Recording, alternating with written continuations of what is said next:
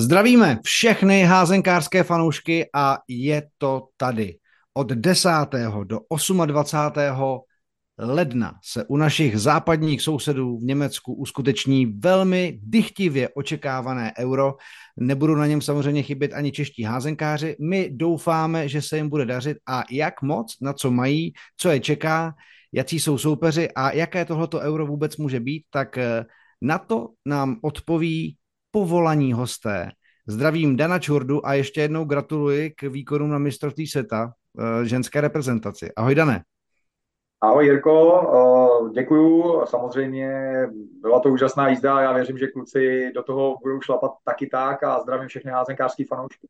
No, bylo by fajn, kdybychom navázali na paralelu eh, vydařeného mistrovství světa 2017, protože pak 2018 Chorvatsko končilo se zápasem o páté místo a to bychom se asi v olympijském roce nikdo nezlobil. Tak jak se těší Honza Vtípil? Ahoj Honzo. Uh, taky zdravím jak vás, tak uh, házenkářské fanoušky a já bych se taky nezlobil, kdyby se podařilo zopakovat ten scénář té zimy 2017-18, kdy uh, ženy postoupily do čtvrtfinále mistrovství světa a následně došlo na ten úspěch uh, toho týmu mužského a Přál bych to ještě o to více, že si myslím, že ten dosah toho tehdejšího úspěchu dost omezilo to, že se nepodařilo vyjednat práva eh, na volně širitelný televizní kanál a to letošní euro bude alespoň v případě těch českých zápasů a vrcholných duelů přenášet česká televize. Takže si myslím, že pokud by se podařilo naplnit ten scénář, tak ten dosah případného úspěchu by byl pochopitelně mnohem větší. Samozřejmě musíme to brát postupně, musíme nejprve postoupit ze základní skupiny, což, jak moc dobře víme a pamatujeme si třeba z Bratislavy 2022, tak není úplně jednoduché v té současné evropské konkurenci. Tak eh, začneme od českého týmu. Natáčíme v době, kdy máme za sebou vydařený zápas v Maďarsku, jednogólovou výhru a signál toho, že ten tým opravdu pod trenérem Sabatem nějakou práci udělal, má nějaký řekněme, má nějakou tvář, má nějaký herní styl a už před těma dvěma roky ukázal, že s, i s finalisty Eura umí hrát vyrovnané zápasy. To znamená, že čekáme. Samozřejmě eh, tehdy to vypadnutí bylo bráno jako sportovně vlastně velice sympaticky širokou veřejností, ale asi bychom už chtěli víc a asi je na místě to chtít. Tak by mě, Dane, zajímalo, jak ten tým vnímáš a jestli jsi taky třeba aspoň v sobě takhle přísnej. Eh, tak eh, ten tým vnímám velice dobře. Myslím si, že udělal eh, veliký progres ten tým. Myslím si, že jsme se výrazně zlepšili, zejména v obraných činnostech, na které španělský trenér klade absolutní důraz. Tam bych řekl, že tyhle ty detaily v minulosti takové nebyly a teď se mi zdá, že v tomhle tom opravdu ten posun byl a věřím tomu, že se to na tom šampionátu káže a ano, souhlasím. Byla by obrovská chyba jet na ten šampionát to jako zkusit a to si myslím, že nikdo z těch kluků ani celý realizační tým takhle nejede, že tam jedou úspět. Eh, myslím si, že ten tým na to má. Myslím si, že z té skupiny máme eh, šanci postoupit a já, já jsem optimista, já jsem vždycky ale optimista, takže někdy možná až trošku přehnaně, ale já prostě eh, tomu týmu věřím a já jsem ten, který si ty cíle taky vždycky klade jakoby co nejvyšší, takže uh, budu na ně přísnej, ale zároveň věřím tomu, že v těch silách toho týmu to opravdu je, protože je skvěle namixovaný Myslím si, že ty nejdůležitější hráči hrajou prim ve svých soutěžích a myslím si, že máme i relativně jakoby širší řadu spojek, že můžeme tam prostě vyrotovat víc hráčů a věřím tomu, že tohle by nám jakoby v tomhle, nebo na tom šampionátu mohlo pomoct, protože zase znovu to bude každý druhý den zápas, tak bude mega náročný. Honzo, když to vezmu post po postu, tak eh, k určitýmu posunu tam prostě došlo. Eh, Tomáš Piroch byl příjemným zjištěním, příjemnou kometou eh, v Bratislavě, teď už je to stabilní člen na pravé spojce. Tomáš Mrkva je hvězdou Kýlu, Matěj Klíma v podstatě prodloužil Bundeslize a je už stabilní součástí a dává o sobě v této soutěži vědět, takže máš pocit, že ten tým i na základě těchto těch jednotlivých příběhů se prostě posunul a, a, a taky prostě čeká, že jako říkat, jdeme to zkusit, prostě tady už neplatí? No, neplatí, ale já si myslím, že ať už budeme brát jednotlivce nebo celý, celý ten tým, tak uh, udělal progres. Na druhou stranu ta situace, uh, do které jde uh, na tom, šampionátu, je podle mě mnohem těžší, než byla před těma dvěma lety Bratislavy. Tam jako fakt nebylo co ztratit. Jako, co máte co ztratit uh, s těmi týmy, které byly jasní favoriti? No v systému, že postupují pouze dva Zvládl se zápas týmem, který měl být pod námi, a to suverénně. A pak eh, ty zápasy s těmi favority, to byla nádherná podívaná. A nakonec kolik chybilo? Možná tři vteřiny víc času, aby se vyřešila ta výsledná akce a kdo by byl ze hry venku, pozdější vítěz šampionátu. A to jako podle mě kluci tam jedou s tím, že si dokázali, že prostě fakt na to mají. A pro mě je klíčová věc, že když došlo na ty zápasy, tak oni nebyli ty, kteří si plácali po a říkali, tak to bylo super, vypadli jsme, neudělali jsme si ostudu. Oni byli fakt naštvaní, že to nevyšlo. Protože ta jejich mentalita už budovaná několik let, už předtím prostě, ta jako má stále zestupnou tendenci. Eh, když eh, přišlo eh, to přerušení toho, toho budování toho týmu po těch nešťastných událostech kolem covidu, tak to nouzové řešení s trtíkem se ukázalo jako vlití energie do žil a, a, a prostě na tom euru to bylo vidět, že kluci hráli podle mě ener, jako strop, co se týká toho nasazení. A teďka přišla systematická práce a oni by to teďka měli sklidit na tom šampionátu a bylo to hrozně těžký, protože si myslím, že i ta široká veřejnost říká, no tak před dvěma lety proti jaký konkurenci a postupilo se a teďka Teďka to ale jako nebude o moc jako jednodušší, ale já jsem stejně jako Dan taky optimista, často mi to vytýkáno, že jako asi až přílišný, ale já si myslím, že jak znám kluky, kteří tvoří jádro toho týmu a táhnou ho, tak oni mají tu hlavu nastavenou jako velice pokorně a přitom velice cílevědomě na to, že tam prostě nejedou uh, jako odehrát tři zápasy před dobrými fanoušky v Mnichově, ale, ale že tam jedou se poprat o co nejlepší výsledek a udělají pro to maximum a já věřím, že to dopadne. Eh, k Mnichovu samozřejmě jakožto házenkářské destinaci se dostaneme, ale eh, vlastně bych rád navázal na to, co říkal Dan o té obrané činnosti. A zeptal se ho ještě na to, abychom to nějakým způsobem rozvedli, protože když přišel trenér Sabaté, hráli jsme kvalifikaci o svět z Makedonii, která bohužel nevyšla a tam tehdy debitoval vlastně Matěj Havran. Pamatuju si, že dostával ty první minuty, vypadal velice solidně a teď, když jsem měl možnost ten tým uh, sledovat velmi zblízka v Brně, v tom přátelském, nakonec tedy jako jednom zápase, ne dvojzápase proti Bosně, tak uh, to, co se jako odehrává na brankovišti, mi občas až jako trošku vyráží dech, jakože ta systematičnost, ta zodpovědnost a hlavně to, že každý ví, co dělá. To, že tomu systému jsou všichni podřízení, ale individuálně jsou na tom výborně. Já jako já vždycky velebím takovou tu sestavu, která jeden čas tam byla Pavel Horák, Filip Jícha, Venca Vraný, Jirka Hinek, což byla skoro neprostupná zeď, ale nebyla tak pohyblivá, jako to, co dokážou tyhle ty kluci. Vlastně mi přijde, že co se týká fyzického fondu, tak je tak je tenhle ten tým jako opravdu našlapaný ne, neuvěřitelně. A teď mi, Dané, řekni, když ty vidíš, co ty kluci vlastně předvádějí, co tam trenér Sabaté vnesl, tak jaký z toho vlastně máš pocit a co se tam vlastně odehrává? Tak já si myslím, že právě házená se extrémně v tomhle posunula, že už v podstatě málo týmů, jak si vyjmenoval tu sestavu, které hrají na Mihajlo Marseniče, Srbové například a tak dále. A tě, těchto těch týmů už opravdu je méně, méně a méně. A ten obrovský rozdíl je v tom, že se tak zkvalitnily individuální činnosti jednotlivců, ať už co se týká střelby, uvolnění jeden jeden, že potřebuješ tu obranu obrovském pohybu a v obrovské agresivitě, protože v podstatě každý hráč na tom hřišti ne, že je nebezpečný v devítce, ale je nebezpečný za devítku. On je nebezpečný prostě za devítku a nemá s tím problém dát gol. To znamená, mně, mně přijde, že uh, jste řekl jedno za mě velmi důležité slovo a to je systematičnost a já bych tomu doplnil jednotlivých obraných pozic. On, uh, myslím si, že trenér Sabate má jednoznačně dané totální zásady v jakékoliv situaci, jak se má chovat po obránce číslo 3, 4, 2, 5 a 1, 6. A ty zásady jsou neměné, ty jsou prostě jasně dané, kdy může ten hráč vyběhnout, v jakém okamžiku vybíhá, na jakého útočníka, v jakém postavení musí ten útočník být, aby ten hráč mohl jít ven, co má v ten moment dělat třeba obránce na pozici křídla. Za mě, za naší doby, křídla byli nejhorší obránci. My jsme si to tam v klidu odstáli a valili jsme dopředu.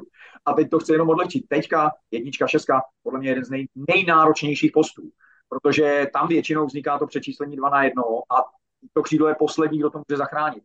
Třeba v tomhle si myslím, že udělal Sabate obrovský kus práce, protože ty obránci, například Kuba Ščerba, ty obránci, který se tam teď objevují, tak umí, umí zvládnout ty tuhle tu situaci, hrajou finty, naznačí, že vyběhne do spojky, dojde si pro přihrávku. V poslední momentu tam přijde ta stopka. O, o Havrisovi si mluvil, jako za mě, já prostě ho mám rád, já si myslím, že to je hráč, který je, a je dobře, že jde ven, uh, už prostě přesáhnul za mě dávno jakoby naší soutěž a jsem rád, že jde ven, protože to je, to je fakt budoucnost naší reprezentace na středním zadním a dejme tomu třeba ve spolupráci se Solem, který je zase extrémně pohybově nadaný a zároveň tomu má obrovský rozsah pohybu, dlouhé končetiny a je schopen obsáhnout jakoby velký prostor a má vynikající timing do, za, do obraných zákroků, tak si myslím, že tohle by mohlo sedět. A když na těch dvojkách, pětkách máme Klímiče, Piryho, který jsou pohybliví, který mají dobrý čtení, tak v ten moment přesně ta španělská obrana zabezpečí, tam dochází k obrovským množství přerušení, zisku míče a k tomu, že v podstatě ten soupeř střílí z pozic, které jsou výhodné pro naše brankáře. A tohle je to, co za mě jakoby španělská škola přinesla. No tak Honzo, pojďme se teď podívat dopředu, protože samozřejmě musíme se odrazit od Matěje Klímy a od toho, co jsme třeba viděli jako v nedávné době. Eh, když vzpomenu na to Euro 2018, že jo, tak kromě samozřejmě Ondry Zdráhaly, který se tam tehdy stal nejlepším střelcem, tam tehdy vyletl eh, Standa Kašpárek a byl v první desíce střelců a, a vypadalo to, že reprezentace po dlouhé době na pravou spojku našla někoho. A teď jsme v situaci, kdy tam vlastně uh, Tomáš Piro, který za ty dva roky udělal neskutečný progres a typově je to vlastně úplně jiná spojka, ale tomu útoku to dává jako ohromnou variabilitu za mě, protože stejně, když má den, tak tam trefí neskutečné věci. Samozřejmě víme, že ne úplně vždycky to tak je a že i pořád s tou trpělivostí občas se tak jako trošičku potýká, ale Eh, ta variabilita tam zkrátka je. Do toho máš Matěj Klímu, do toho vlastně máš strašně trpělivou hru, která je, eh, až bych řekl, jako neuvěřitelně vyzrála v některých momentech, to, co jsme viděli třeba proti Islandu a tak dále, tyhle ty těžké zápasy, které ten tým už zvládl, tak mě zajímalo, na co se těšíš ty v útoku, co ten tým třeba ukázal na tom euru, na čem ještě zapracoval a jako kde vidíš ty, hlavně ty benefity a, a ty silné stránky té útočné hry. Tak já myslím, že je super, že od toho poslední eura se dospěli ty hráči, kteří tam jakoby vyletěli, jak jste říkal Piryho, anebo i ty mladý spojky jako Paslíci a, a nebo právě Matěj Klíma, ale On to naznačil Dan už na začátku a ty stojka doplnil taky velice dobře, si myslím. A to je to, že my máme relativně z čeho vybírat spoje, které jsou na podobné úrovni, podobné úrovni, jsou schopni na sebe vzít tu střeleckou odpovědnost a často, často mají jinačí herní styl a trošičku jinačí samatotyp. Jo? A to třeba zrovna tam asi jako největší extrém je právě případě té pravé spojky, jo? protože Piri je spojka, která se fakt jako nebojí jít do toho brankoviště, nebojí si tam e, rozsekat e, zobák a e, je strašně silná v té hře ven z toho hřiště do toho průskoku. E, dokáže to tam pustit. E, Stane Kašpárek je klasická spojka, který, když to bude připravovat, to je, ta, to je ten typ hráče, o kterým ten Dan mluvil o tom, že ten tlak na dnešní obrany je nejen co se týká někde v oblasti devítky, ale musíte jít hodně za devítku. Když se necháte hrát na 10-11 metrech, tak vám to tam rozstřílí. A to zase může otvírat prostory pro pivoty, aby se to dokázali opakovaně využívat. A to, že se dokáže namíchat, že ve chvíli tam jednomu druhému nejde, že se dá protočit a že se na to dá reagovat a ten SABT je ten, který na to má cit a dokáže tomu přizpůsobit tu okamžitou taktiku, tak si myslím, že to je velká zbraň. A když se vrátíme k tomu poslednímu euru, tak uh, náš národák má prostě poslední sezóny obrovskou uh, výhodu v opoře Tomáše Mrkvy. Ale vepředu, vepředu i na tom euru, to na sebe každý zápas za někdo jiný. Každý, každý ten utkání byl někdo jiný tím lídrem, ale uh, ne, že si to pro sebe ukradne, ale prostě ta situace se tak vyvinula, obrana nějak hrála a ty kluci se nebojí zít odpovědnosti. Ani jeden, který tam je podle mě na spojkách, to možná Dan s ním spolupracuje i blížším způsobem, zná je ze svých týmů, tak tam prostě my tam teďka nemáme na těch spojkách alibisty. To je, to je strašně důležitý. A teďka to nemyslím nějak ve zlým, ale prostě kluky, který jsou trošku i střelci v tom, že si na to na sebe vezmou a že si na sebe vezmou i ten případný neúspěch. Ono to je fakt jako hodně náročný, zvlášť teďka pod tím tlakem fanoušků na takhle výzační akci. Prostě není to o tom jenom hodit nějakou střelu, ale prostě člověk musí mít sebedůvěru a taky musí mít odvahu prostě vzít to na sebe, že to nevíde. A my tam máme kluky, kteří jsou na to schopní se na tebe vzít a zase eh, byť se protočila nějaká generace i křídelníků, tak eh, na těch křídlech máme zase hráče, kteří jsou schopní velice spolehlivě pracovat. A já bych se vrátil právě ještě i k té obraně, protože jedna věc je, že přišel systém uh, Sabateho. Ten jako, myslím, že to je ten největší rozdíl a moc dobře to je třeba vidět na těch křídlech, protože zrovna Dan tady zmiňoval Kubu Štěrbu, ale na ty pozice pravého křídla dlouhodobě jsme měli hráči, kteří nám hrozně moc pomáhali v obraně. Mira Jurka, ten tam přivedl každý zápas takových obraných zákroků, ale byla to jeho, bylo to vlastně to jeho cit pro hru, bylo to jeho odhodlání. To samý Sobiš, který když se tam dostal, tak byl schopen tomu týmu pomoct. A teďka je to o tom systému, kdy, kdy každý z těch hráčů ví, co má dělat a je to mnohem soustředěnější, mnohem propracovanější a je to zase o krůček dál. Není to jenom o tom, že e, nějaké křídlo to dřív táhlo víc do útoku a někdo jako chtěl pomoci s obraně. Jo? A je to celý propojený a myslím si, že ten systém je znát i v té útoční fázi. Jo? E, podle mě hrozně důležitá f, e, faktorem v těch zápasech budou v té útoční fázi ještě víc, myslím, než ty obraný, ty diváci. Jo? Protože si myslím, že to platí extrémně a ty sám si spoustu zápasů Jirko komentoval z Brna, ty si i spíkoval poslední zápasy, snažil se tam dělat tu atmosféru a ty vidíš, jak obrovský impact má prostě ta atmosféra na to sebedůvěru těch hráčů a na tu schopnost jít do toho pohlavě a tady prostě se bude muset jít fakt zase na tu hranu, za tu hranu a, a doufám, že nám to dopadne. No. Ale já vlastně, když teď jako pátrám v paměti svý, co jsem u toho byl, tak uh, Rakousko 2010, významná česká kulisa divácká. Níž už byla trošku dál, stejně tak Herning, ale třeba do toho Chorvatska ty lidi taky dojeli a taky tam jako byli znát a byli cítit. A o Bratislavě už se nemusíme bavit, tam nebej ty covidové restrikce, kdy se to tehdy sotva uvolnilo a byla tam čtvrtinová kapacita, kterou naplnili český fanoušci, tak teď já čekám, že Mnichov bude házenkářský český festival. Já tady natáčím v tom českém drezu, v něm tam pojedu, v něm tam budu točit pro českou házenou videa na sociální sítě, budeme ve fanzónách, budeme v hospodách, budeme před halou v hale a já doufám, že jako že tohle to bude ten faktor, který takový ten nehmatatelný, který ten tým bude znát a, a, a pocítí tuhle tu podporu. Protože jako on, jak blíž už to mít úplně nemůžeš, pokud bys to nepořádal. Co si budeme povídat? Souhlasím, uh, jenom ještě chci doplnit jednu věc. Za prvý si myslím, že kluci uh, umějí fantasticky hrát před uh, plnou arénou. Baví je to od... Ne baví, to je špatný slovo, ale motivuje je to ještě víc. Není tam, ne, že by právě byli pod nějakým tlakem, ale naopak. Myslím si, že tohle pro ně je jako skvělá zpráva, že ten šampionát je takhle blízko, že se tam chystá velký množství. Ale řekli jste tady dvě věci, každý z vás jednu. Eh, Jirka mluvil o trpělivosti v útoku. Naprostý souhlas. Myslím si, že je velmi důležité. Eh, znovu eh, se mně zdá, že tam došlo k určitému posunu. A Honza pak mluvil taky o jedné věci, a to je, že je to týmový. A kluci, já, když jsem se na to koukal teďka, protože ano, už se pohybuju nějakých tři čtvrtě roků v ženský složce, ale samozřejmě ta chlapská házená je celoživotní a, a vždycky bude. Tak my jsme měli, my jsme jediný národ, který měl v historii evropských šampionátů tři nejlepší střelce. Stráhoše, Honzu Filipa a Jicháče.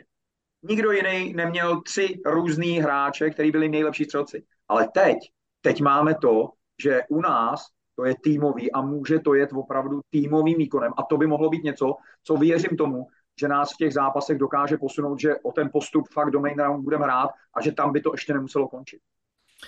Ale jedna věc, která mě samozřejmě napadá v souvislosti eh, třeba s tím zmiňovaným Brnem, je situace, která není úplně příznivá v tom ohledu, že jsme zvyklí mít vždycky vyrovnanou brankářskou dvojici a byla to velká tradice letitá.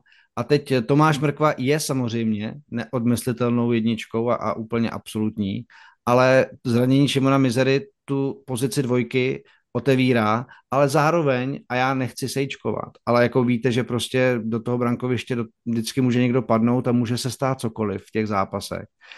Je to, je to vlastně taková věc, která mě, kdybych byl uh, součástí toho týmu, trošičku vlastně jako děsí, byť na druhou stranu nemusí řešit jako nic, i když ta chemie vždycky byla skvělá, ale pozice jedničky je daná, je to prostě Ludva a tak to je a chytá skvěle, ale je to vlastně jenom, jako říkám, taková věc vzadu, na kterou jako myslím a kterou prostě musíš brát jako absolutní fakt. No. Ne, tak já souhlasím. Je to, je, je to pravda, ta dvojice byla vždycky vyrovnaná, doplňovala se, ale zase myslím si, že velmi důležitou práci nám odvádí Galoš, protože ten ty dvojice propojoval, ten byl ten, který s těma brankářema teďka pracuje, sám tam dlouhodobě byl, takže ten si myslím, že je schopný Ludvovi v tomhle pomoct a Hrdla teď v tom posledním zápase prostě ukázal velmi dobrý potenciál a a nedá se nic dělat. My si ty brankáře, ať už je to Hrdla, ať už je to Šimon Mizera, který prostě bohužel je zraněný, to se nedá nic dělat. Ale teď jsem se díval, uh, vylítávají finální nominace. Chorvatí obrovský problém, jako pět zraněných hráčů za poslední čtyři dny. Jo, ty poslední zápasy prostě je vidět, že to je náročný, takže to se může, tohle se může stát každému. Já jenom doufám, že na tomhle postu samozřejmě by to pro nás komplikace byla, ale věřím tomu, že nic takového nenastane. On to ty jsi se taky nadechoval. Jo, jo, že tam nejde jen o zdravotní hledisko, jo. My si musíme uvědomit, že od, od chvíle, kdy Tomáš Mrkva z té pozice eh, toho trpělivého doplňovače eh, Galoše až to chlase podle toho, kdo byl potřeba, přerost do pozice jako jasný jedničky a vyšplhal se do totální evropské špičky, o čem svědčí i to angažmá v Kýlu tak uh, jako pamatujete si zápas, ve kterým by v repres jako zklamal, ve kterým by nebyl ten ústřední. On prostě, ale to jako nikdy musí přijít, občas tam člověk je za toho rybáře v té bráně, ale potkalo to všechny, ale eh, kolikrát Galoš prostě si nešák na míč a musel jít z branky, kolikrát to chlas, ale Tomáš to, to, to ještě nepotkalo a e, klidně se to může stát na tom euru a je pravdou, že prostě to oslabení Šimona Mizery je prostě v tomto ohledu prostě značný.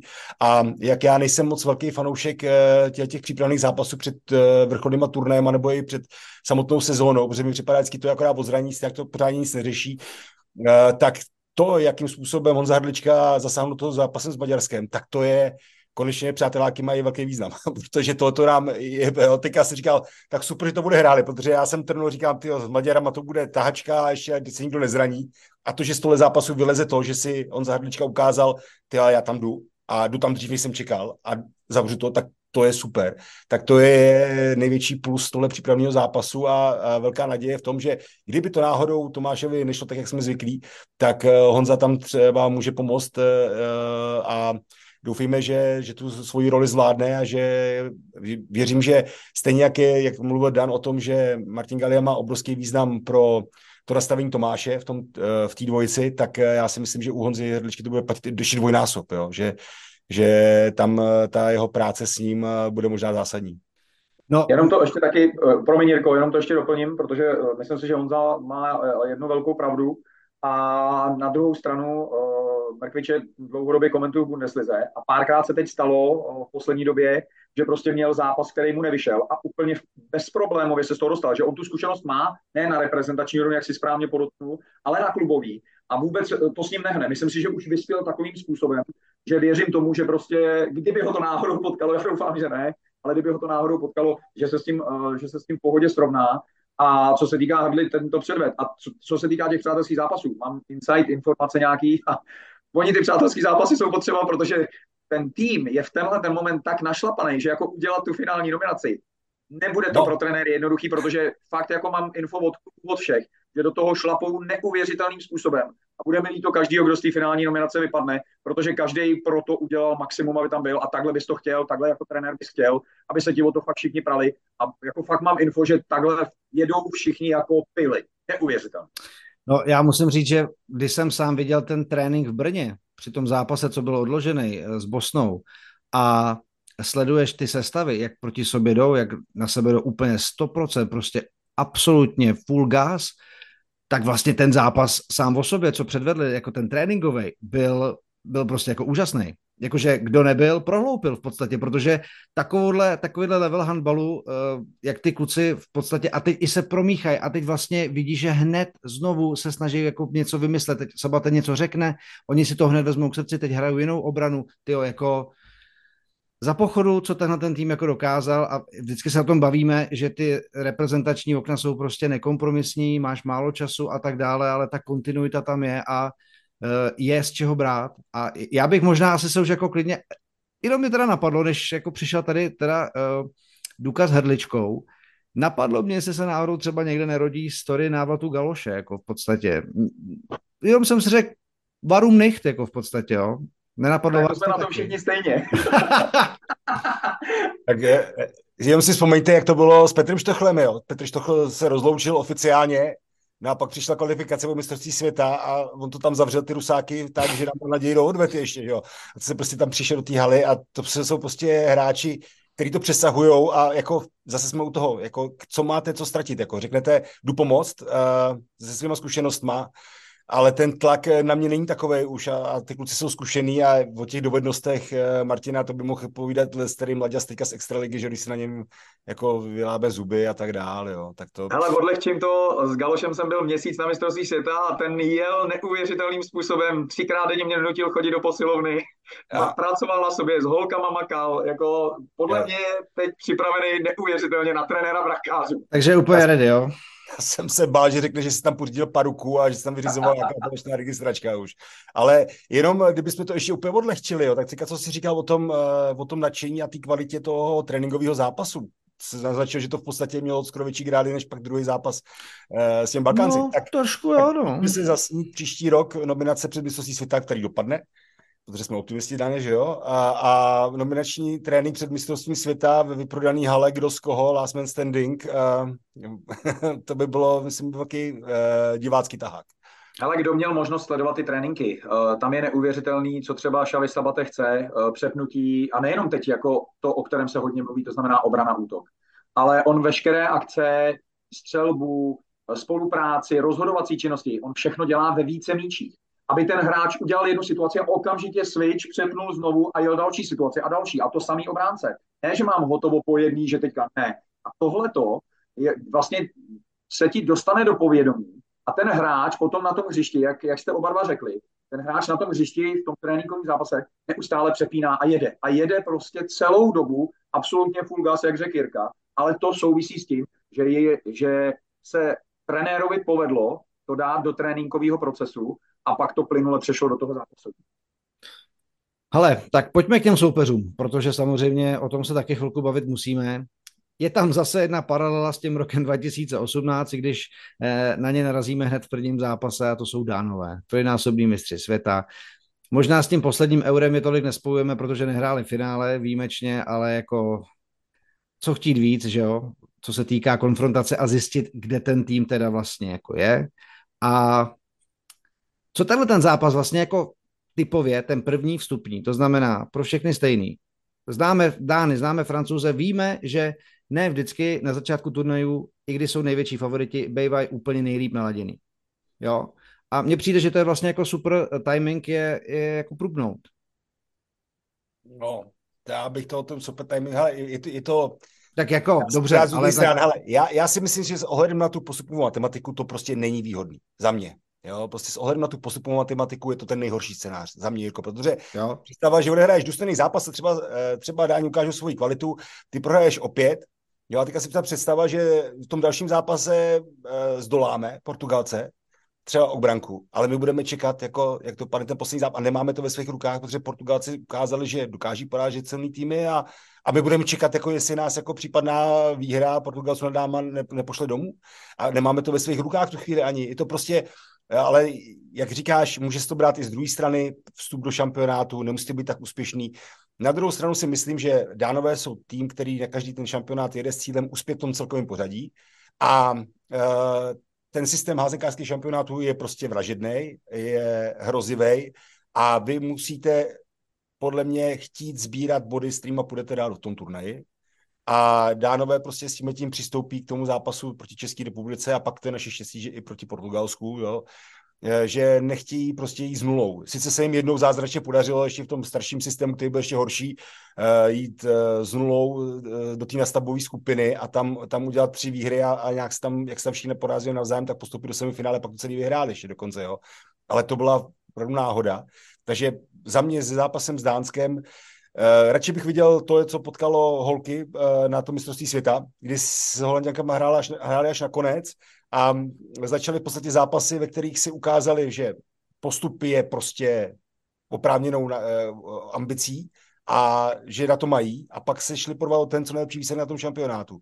Takhle to bude hodně krušný. Na druhou stranu, kdyby jsme brali paralelu s rokem 2018, tak my jsme tam ve skupině měli jako úplně ještě vražednější, to bylo vražednější složení, to byla skupina smrti, Maďaři, kteří byli v podstatě domácí, Uh, pak tam byli dánové a na, na začátek čekali Španělé, jo. A to byl krutej debakl na, na úvod a kluci se z toho oklepali právě proti Dánsku, jo. Takže jasně, paralela by byla boží, to by se ještě nahrávalo tomu, uh, Jirko, že ze stříhačky vyběhne ten galoš, který tam předvést po kterém kolovali, pak EHF dávala ty videa Intergalacticos, protože to, co tam při tom utkání předved, tak to bylo neskutečný, ale uh, za mě méně výhodný systém, než kdybychom zdány hráli na závěr. Dob, dobře, dobře, děkuji ti, že se mě vyvedl z toho jako přehnaného optimismu. Jak to, jak to vní, jak vnímá Dan, Dány? Dane, co no, Dánové? Já, já souhlasím v tomhle s Honzou, protože sám jsem to řekl, pro nás bylo výhodnější, že jsme začínali, když to teďka převedu na holky, jsme začínali s Kongem a pak šli na Argentínu a pak šli na, až na ty Holanděnky, které jsme věděli, že jsou jakoby nad námi. Myslím si, že je to prostě výhodnější, ale přesně, už se nám to se Španělem taky stalo, a kluci se z toho klepali. Ale, ale ví, kdybych si měl vybrat, tak prostě eh, tenhle ten systém pro nás úplně výhodný na začátku není. Ale Dánsko tam jede s jasným fokusem. Četl jsem několik rozhovorů Simona Pitlika, Matia Segicla, v podstatě dvou klíčových hráčů a ty tam jedou s jasným fokusem vyhrát mistrovství Evropy. Nic jiného je nezajímá. A myslím si, že mají natolik dobrý tým a mají tak skvělého trenéra, že on je na ten první zápas prostě připraví, aby tam ten fokus na to první utkání a na ten vstup do toho šampionátu, že ty první zápasy jsou prostě ošemetný a vždycky budou. Ať hraješ jako s těžkým nebo se slabým soupeřem. Protože je to, je, je to poprvé, je to první krok, každý si testuje ještě, jak na tom je, jestli už je v nějaký pohodě a tak dále, tak uh, si myslím, že on je na tohle připraví dobře a že nás čeká jako za mě jeden z nejtotálnějších favoritů toho, toho šampionátu a, a v podstatě my jsme v té my jsme v té silnější trojice těch skupin, za mě. Myslím si, že tam dole je to prostě těžší. Tam někdo ze severských zemí vyletí a do semifinále se nedostane. A když jsem viděl teďka poslední zápas Dánsko-Norsko, kdy ty Dány to měli rozehraný velmi dobře, byť Norům chybělo několik hráčů, ale i ty Dánové udělali v posledních deseti minutách takové chyby, které jsem nečekal. Takže v ten moment ten zápas skončil remízou, ale nicméně Dánsko pro mě velký favorit a, a my si v tomhle zápase můžeme dokázat to, že uh, se s nimi můžeme měřit. Tohle je asi náš cíl. Určitě kluci půjdou do toho utkání zkusit zvítězit, to je jasný, protože to jdeš do každého zápasu, ale jakoby brát to Dánsko, Portugalsko, Řecko, nejsem z toho taky úplně happy. No tak pojďme na ten druhý zápas, který bude absolutně klíčový. To asi víme dopředu úplně všichni. 13. ledna v 18.00 Portugalci. Účastníci olympijského turné v Tokiu, na druhou stranu 2022 euro 03 a čau. Jo, takže, takže co vlastně? Víme o nich z těch minulých šampionátů, jakou dali dohromady generaci, jak atletický, jak dynamický, jako neskuteční můžou být ale zároveň to nepotvrdili v tom, že se říkal, tak tohle to pozor, to je nový tým, který budou tučit na medaile, ale ještě je úplně ne. Takže já vlastně jako mám před sebou takovou trošku hádanku a rebus, uh, jaký Portugalce můžeme dostat. Máte nějaký, máš dana nějaký indicie toho, co, co jako čekat? Bude to to, co známe a jim se nepovedlo prostě uh, 2022 nebo jak to tam jako vidíš? Já úplně jako nesouhlasím, že se jim to nepovedlo, protože oni sice 0-3, ale všechny ty zápasy byly vyrovnaný. Jo, jako tak to byly, samozřejmě, tak tam to bylo jo, jako extrémně jako to bylo vyrovnaný, jo, takže uh, mám, mám trošku obavu z toho, že jim dorostla ta mladá generace, která hraje prim, uh, která hraje prim a která už je zase o další rok a půl dál. A uh, nemyslím si, že tam něco změní. Trenér zůstal, jako myslím si, že tohle to zůstane stejný. Znovu může přijít jakoby propracovaná hra 7 na 6, kterou jako pravidelně zkoušej, kterou pravidelně hrajou. Uh, bude to rychlá, dynamická házená, mají skvělou pravou spojku mladou, jako fakt jako úžasnou, jeden z velkých talentů. Takže uh, pro mě to, jak si řekl, tohle bude klíčový zápas, ale úplně, když jsem viděl, když jsem viděl ty, ty jejich výsledky, tak prostě to bude zápas, který tak jako na šampionátech rozhodne obrana, protože Portugalci jsou schopni si přestřícet každý zápas. To je jejich hra. Takhle oni budou chtít hrát a podle mě oni do utkání s námi půjdou, že nás budou chtít přestřícat, že v tomhle tom si budou věřit. A my naopak, naší zbraní by mohla být ta defenziva, o které jsme mluvili. Rozebírali jsme tady tu českou obranu, systematičnost, i ty osobnosti, eh, klíčový solo s Matějem, že jo. Ale to právě bude ta největší zkouška a tam, tam, tam to bude stát na tom. Protože uh, ty Portugalci, teď na Jestapě, to je taková dynamika, taková síla, to je fakt drive a t- jako e, střety e, těle těch e, nabušenců Portugalce s Matějem Havranem, to, to, to, nebo s tím středem obrany, s Pirem, to bude, to bude obrovský důležitý a klíčový pro ten celý šampionát. A jak tady řekl Dan, jako, t, jak se jim nepovedl, výsledkově, výsledkově hmm. se jim povedl, ale oni se na nějak, v nějaký dobu dostali prostě do té širší špičky, potvrdili to pak fantastickou olympijskou kvalifikací, poslali prostě Chorvaty z olympiády a já jsem teda čekal, že na tý, jim se nepovedla podle mě jediná, jediná, akce. A to byla olympiáda. Tam, tam podle mě tam jsem čekal, že ještě s tím příba, příběhem tam vytáhnou prostě dres ze zesnulého brankáře a bude to ten největší příběh jako olympiády, ale jim to tam prostě výsledkově nevyšlo, protože oni byli v strašném laufu ten rok. Ale na všech těch dalších akcích ukázali, s kýmkoliv hrajou, vyrovnaný zápasy, s kýmkoliv hrajou, jak říkal Dan, toho chtějí, ale oni chtějí přestřílet úplně všechny, jako jo, to, že budou chtít přestřílet Čechy, to je jedna věc, ale oni ví, kde je jejich silná stránka a na ní sází a bude to hrozně fyzicky náročný zápas, Eh, a vlastně bude důležitý, eh, kolik sil nás budou stát ty dánové. Jo. Takže tady teoreticky já ne, nejsem ten fanoušek toho, eh, že se vypustí některé utkání, jo, ale teďka podle mě to všichni budou mít v hlavě. Zda v určitý fázi zápasu s Dánskem, pokud by se nevyvíjel, tak podle našich představ, to budeme rvát na to, jestli to skončí o 3, o 4, o 5, anebo jestli si řekneme, za dva dny máme klíčové utkání a a já potřebuju prostě mít všechny kluky zdraví, co jsem jim dal šanci tady na tom mistrovství a, a jestli se tomu přizpůsobí ta taktika v tom zápasu s Dánskem, protože tenhle ten zápas bude o všechno a zase si myslím velká zrádnost v tom, že široká sportovní veřejnost si řekne, zvlášť i po tom posledním euru, no tak Portugalci to se dá a poslední euro, teď oni tam nic nevyhráli ale tohle je hrozně zrádný soupeř. Já bych to trošku přirovnal to postavení uh, portugalských házený, jak jste tady zmiňoval, Jirko, to Euro 2010 jo, a t- ten obrovský lauf český házený. Tak je, když tam ty Češi vystrčili ty růžky a Jicháč ukázal, jaká je extra třída světová, tak jak na těch dalších akcích, jaký jsme budili jako respekt, těch soupeřů, jak i novináři, všechno, tak tam si myslím v tom celosvětovém hledisku je, je jako to je pozice, jakou má v současné době třeba Island nebo Portugalsko. Tým, který je schopen zamíchat těma kartama a klidně vyšoupnout ze hry o medaile ty nejsilnější hráče. Ale já doufám, že se jim to nepodaří, protože my vyšoupneme ze základní skupiny a, a půjdeme dál. Jo. Já si pamatuju to jsme komentovali mistrovství světa v Egyptě, že jo, to covidový a tam Portugalci nehráli vůbec špatně. Pamatuju si, co to bylo za zápas. S francouzem a to bylo nějak o postup dál, něco takového. Hrozně očekávaný utkání.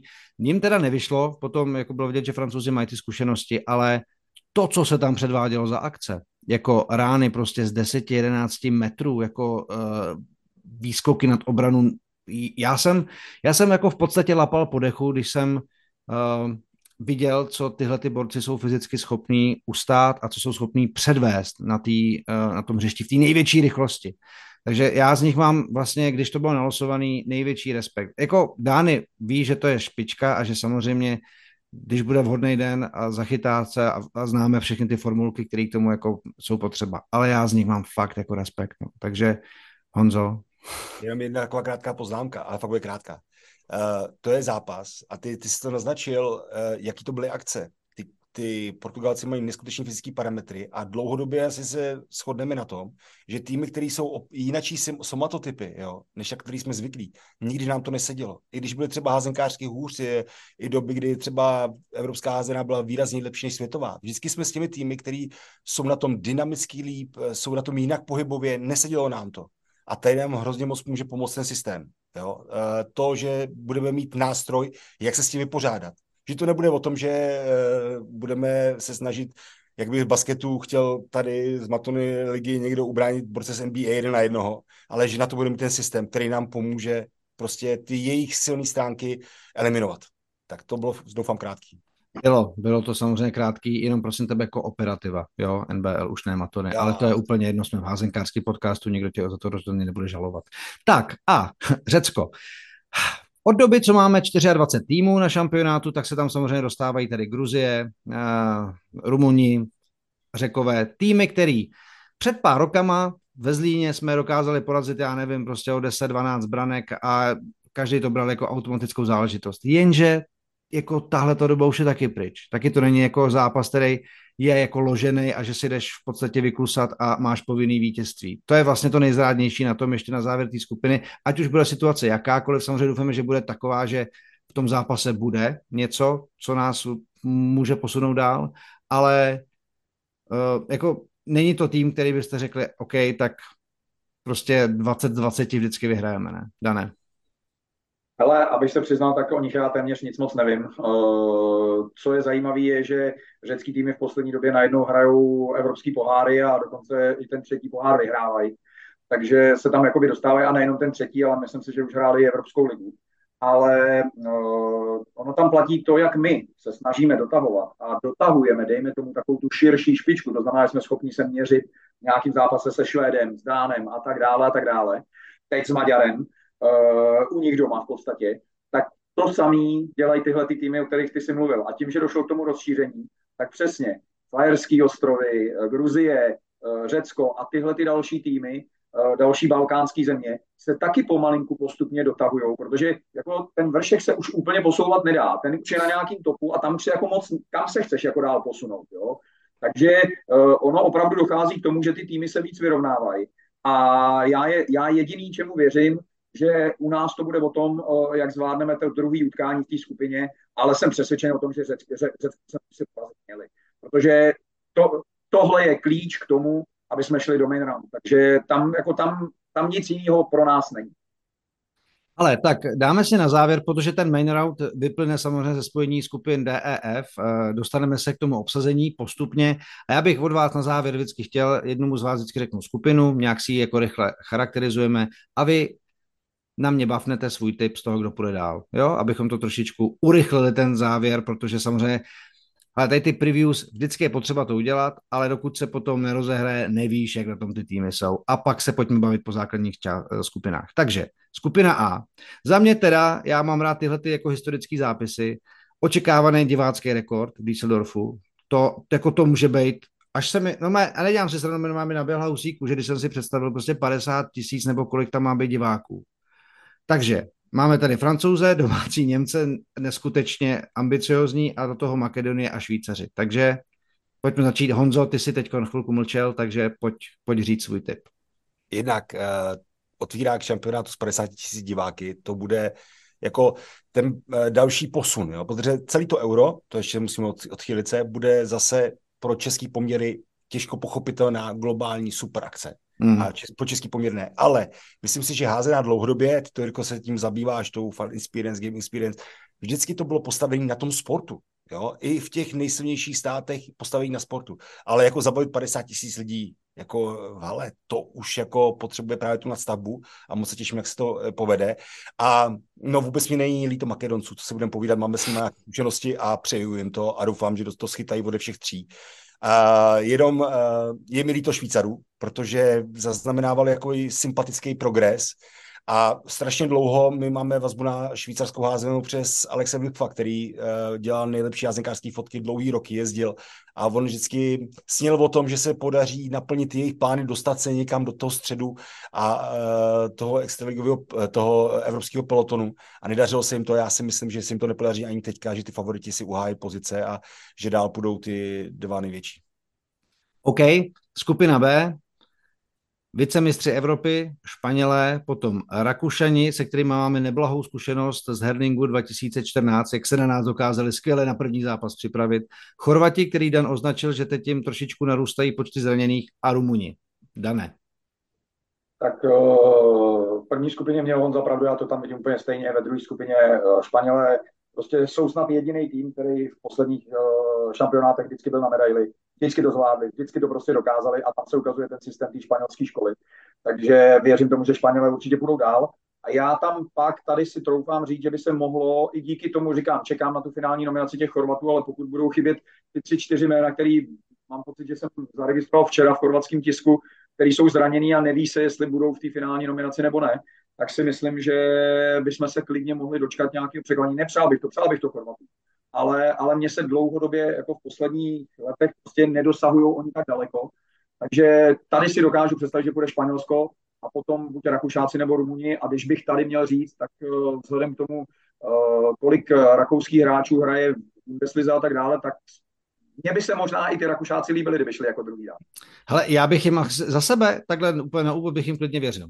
Jo, Fakt. přesně. Já, jako, já jsem z Chorvatu, tak jak když jsem k házeným přistoupil a vždycky to byly ty finalisti s těma francouzem, ať už to bylo 2-9, že jo, a pak 2-10 taky Balič a tak dále. Ale třeba v tom Egyptě, zmiňovaném znovu se o to opřu, protože tam jsem těch zápasů asi opravdu jako viděl úplně nejvíc. Tam se jim vůbec nechtělo, ale jakože vůbec. To byl tým na facku normálně, jako tam, jako od začátku do konce, uh, jako uvidíme, nevím, nebyl tam takový ten jako team spirit, nebyla tam uh, chuť a vypadalo to, že se možná jako spolu úplně nemusí ani všetně, nevím. Každý sám, tak mám pocit, že jsme se o tom na nějakým podcastu už bavili a fakt tam bylo, že hrál každý si tak jako sám pro sebe, ne hmm. týmově. A jako v ten moment s tím samozřejmě souhlasím. Takže jo, já bych to těm... A pozor, ty Rumuni taky můžou být jakoby nebezpeční, jo, protože taky už předvedli velký, velmi zajímavé výsledky, ale říkám za mě, když bych měl říct, tak to bude Španělsko a Rakousko. Ale Honzo, skupina C, jsem rád, že to bude také v Olympia Hall Munich, jo, protože to může být jako fakt festival krásný házený vlastně. Island, Maďarsko, Srbsko, Černá hora. Pardon, ale ty vole. To je, jako, to je hrozná skupina, teda musím říct. A jako tady se asi nemá, nejen kvůli tomu ročnímu angažma na Islandu, já mám k ním blízko a, a i, jako já se bojím, že oni to oni můžou vyletět, jo.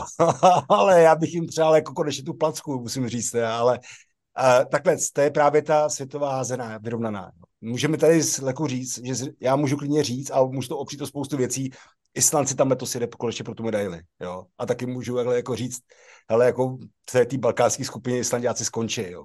A takhle, Island má Maďarsku co vracet, jo, protože uh, 10 minut zápasu Maďarsko-Island zničil šanci Islandianů na mistrovství světa na medaili. Ten turnaj bude hrát úplně celý skvělý.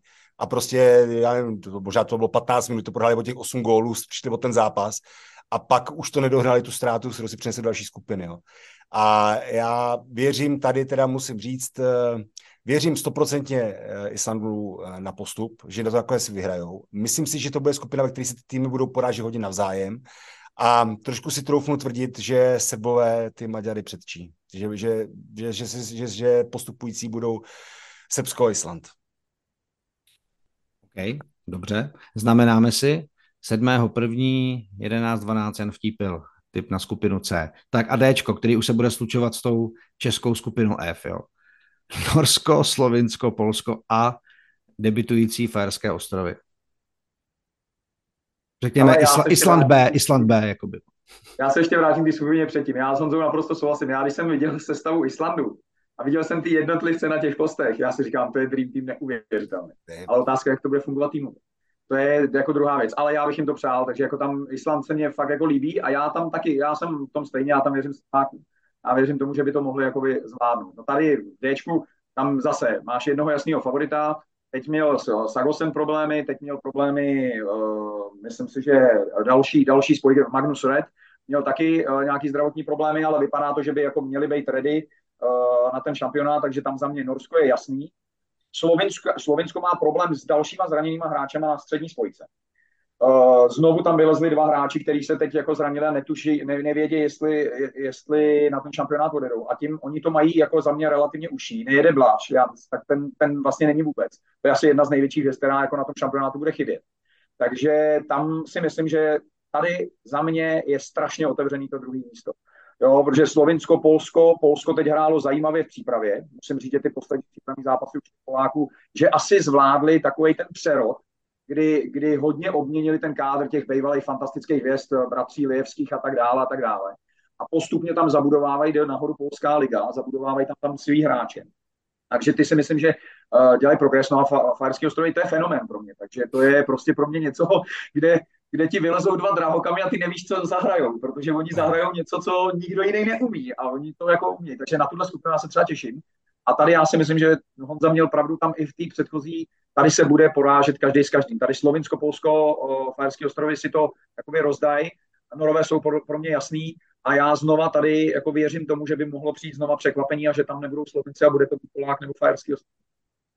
OK, no a tak to pojďme eh, zakončit. Obhájci zlata Švédové, ve skupině s Nizozemskem, který už před dvěma rokama udělalo některé fantastické výsledky, možná i nečekaný, Bosna, kterou známe, a Gruzie, kterou já třeba vůbec neznám. Takže asi zase jasný favorit, i když to Nizozemsko samozřejmě je tam tak, jakože může cokoliv klidně taky urvat. Honzo. Tak já tady nemusím spekulovat o tom, jako dám v minulý skupině, protože já si tam třeba dokážu představit, že Slovenci budou poslední, prostě, uh, jo, já, já tam vidím třeba Poláky a ten postup, jo, že, že oni, jak to směřovali na ty minulý šampionát, co pořád pořádali, nepovedlo se jim to, tak ta generace je už silná. A ty Fajerské ostrovy, tady bych to přál s ohledem na to, co se stalo za smrš, když my jsme s Fajery prohráli, jo. Co to bylo za hejty jako s nějakým aferským ostrovem. A já bych si teďka trošku přál, aby ty Fiery tam dělali nějaký výsledek. A řekl se, hej, ale to jsou ty borci, jo, jasně, a to jsou ty borci, jak nás porazili, jak se tady hejtovali všechno, že v nějaký tělocvičně na, na ostrově ve tmě. Ale abych se vrátil ty, ty skupině, tak ta, ta skupina je naopak pro mě úplně jasně daná. Tam ty dva, ty dva, to je, to je eh, s tou první, ta je ta poslední skupina, je ta, ve které věřím, že ty favoriti půjdou dál. To, jak se ty body rozdělejí, to bude už jako druhá věc, ale myslím si, že, že Švédsko si postup nenechá ujít a Nizozemci určitě taky ne. Tam, tam, eh, tam je to odskočený podle mě a tady, tady to bude nejjednoznačnější skupina podle mě.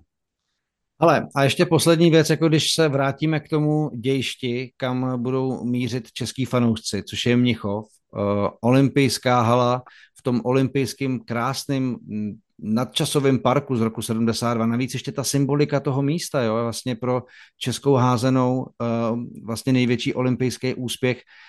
Navíc té hale, kde se fakt jako uh, už se sice měla dostavit ta nová, nestihlý a díky tomu se hraje v téhle v uvozovkách stařičky, ona prostě vypadá výborně. Já si myslím, že vlastně jako lepší jeviště pro ten svátek vlastně nemůžeš jako dostat, jo. Když se zase vrátím, tady Wiener, Neustadt, něco, co bylo 2.10, to byla taková jako maličká hala, Herning OK, jako je to super, ale to uprostřed ničeho, uh, prostě krásná jako krabice, i s arena. A, a, a pak dá, jako můžeme takhle si povídat jako vlastně dál, ale tohle, to je fakt místo s velkým M, pravdě. Já jsem na tomhle pacient, já to přiznám. Já prostě miluju haly, když jsem byl teď v New Yorku, když tam hráli Knicks, tak jsem tam chtěl do Madison Square Garden. Já prostě miluju ten genius loce a to, že tam prošla sportovní historie, to, že se tam něco odehrálo a že to vlastně jako pořád tam je i díky Bayernu Mnichov, že tam hrajou Euroligu a tak dále. Uh, Přijde mi to vlastně, že to jenom jako dokresluje to, jak jako mimořádný turnaj tohle to může být. Samozřejmě v Německu, házená, pozice její a tak dále, ale tohle místo za mě, pánové, je fakt jako vlastně jako super. Nevím, jak to vnímáte vy, ale ještě s tím spojením s tou symbolikou českého jako stříbrného úspěchu z roku 72 je to jako boží. Ale je, je velmi rychle řečeno a stručně, naprosto s tebou souhlasím. Teď to říkal, Mnichov 1970 na husí kůži, je ta symbolika veliká, a já věřím tomu, že ten náš tým eh, si to nenechá ujít a, a pro mě Sevka prostě dá to českou čáru. Honzo, pojď taky udělat nějakou punchline na závěr. Ne, já si těším, až se bude objevovat takový porovnání toho, jak tam Matěj Klíma a, a jeho spoluhráči prostě dávají v tom dnešním tempu tým moderní házený góly a do toho se tam střihne bagrová radost, tak tam bagr konečně a... Ne, jako já to, já mám strašně rád právě ty staré obrázky a my to máme, zde máme podobný, jo, protože jako s obrovskou ústou, ale z, vždycky podle mě s hrozným šokem, kam se to prostě posouvá, ano, se člověk podívá na ty starý, ale my víme, co to bylo za borce a že člověk třeba přišel do kontaktu s 50 letým týpkem, který jako v podstatě hrál chodící házenou proti té dnešní době, tak člověk viděl, že i tak jako na něj skoro jako nemá. A ty lidi, kdyby byli dneska, tak by byly fakt jako absolutní svět, hvězdy světového sportu. A, a já bych si moc přál, aby na to naši kluci navázali, no, aby se to povedlo a Uh, moc přeju všem eh, fanouškům uh, český házený, aby bezpečně dorazili do Mnichova, tam, tam prostě vytvořili tu atmosféru, kterou ty kluci potřebují a která jim pomůže k tomu nelehkému úkolu, protože jak jsme to řekli, jako s těmi Portugalci to nebude jednoduchý. A jestli by nás měli pak zastavit řekové, když zavládneme Portugalce, tomu nevěřím. To, ty diváci to tam doženou a užijte si to všichni. Ale já jenom doufám, až se takhle spojíme a doufám, že se spojíme, jako vete to jako závazek, eh, někdy 15. možná 16. Takže se budeme povídat o tom, um, jak budeme hrát jako main round a jak to, jak to uh, bude všechno dál vypadat. Navíc musím zopakovat, 2024 je rok olympijský, ty kvalifikace nejsou nedosažitelný, že jo, dané, takže jako uh, holky taky vědí a už jsme párkrát tyhle ty ambice nebo respektive takové jako přání tajný měli, nechci to vyslovovat, ale prostě je to tam, je to tam ve hře, je to o to víc, jako je takový bonus k tomu, co všechno vlastně v tom Německu je ve hře. Takže pánové, já vám každopádně strašně moc díky. Já jako nevím, jak vy, já za chvilku a teď budu trošku osobní, jdu na oběd, protože mé máma má šedesátiny, ale já jsem tak dobře naladěný, že bych chtěl, aby to začalo už dneska, protože mám úplně chuť si pustit jako nějaký házenkář, možná si pustím nějaký starý euro a, a, a podívám se na nějaký jako dobrý zápasy, protože mi to s váma bavilo a díky, že jste posluchačům handballcastu eh, dali vhled na začátek tohle turnaje. Já děkuji za pozvání, eh, držím pěstí českému nároďáku, si to můžou dokázat a věřím tomu, že jsou skvěle připravení a eh, že se o to, eh, že se o to budou rvát do poslední minuty, do poslední vteřiny každého zápasu a byl bych rád, kdyby český fanoušci za nima stáli, i kdyby se něco nepodařilo. To si myslím, že by bylo za mě hrozně fajn a v tomhle bych byl rád, kdybychom se dokázali my jako národ trošku posunout. To, to jsou hezký slova. Honzo, co máš ještě ty na srdci? Já, já bych možná jen připomněl, že je fakt úspěch a je dobře pro českou házenou, že ty e, zápasy, alespoň ty české z mistrovství Evropy, bude prostě vysílat česká televize. Ty mě a ale že... trošičku jako sypeš tu sůl jako do té rány ještě pořád, ne, ne, jako, Jirko, já si myslím, že ty si to tam užiješ, ty ale můžeš... Já se těším, víc, jak malý dítě. Víc, jako. A bude to bez hejtů. Ale uh, já si myslím, že kluci uh, budou prostě hrát o velké věci a tomuhle týmu uh, věřím a Uh, jenom bych ještě dodal poslední věc. Tohle ten tým je prostě výsledek desetiletý práce u toho nároďáku. Fakt se posouváme, fakt se posouváme a klobouk dolů všem, kteří se podíleli na tom, že se podařila ta generační obroda k tomu, že jedeme na šampionát bez hvězd toho top. Asi tam nikdo nebude nejlepší střelec, jak říkal Dan, ale jedeme tam s týmem, který má šanci uspět. A za to patří všem dík, kdo se na tom podíleli, ať už v klubech nebo na těch eh, strukturách výchovy mládeže na svazový úrovni. Takže přátelé, slovo závěrem, těšte se, kdo nepojede do Mnichova, tak fanděte u obrazovek, sledujte sítě Český házení, protože tam bude spousta zajímavých materiálů, doufám, že k tomu přispěju i já, jsem z toho už lehce nervózní, ale uvidíme se každý den, udělám tam nějakého průvodce po olympijském parku, eh, fanzona, prostě eh, těším se na to a užijeme si to. Takže pánové, díky a českému týmu držíme palce. Uslyšíme se. Ahoj. Ahoj. Házené zdarem.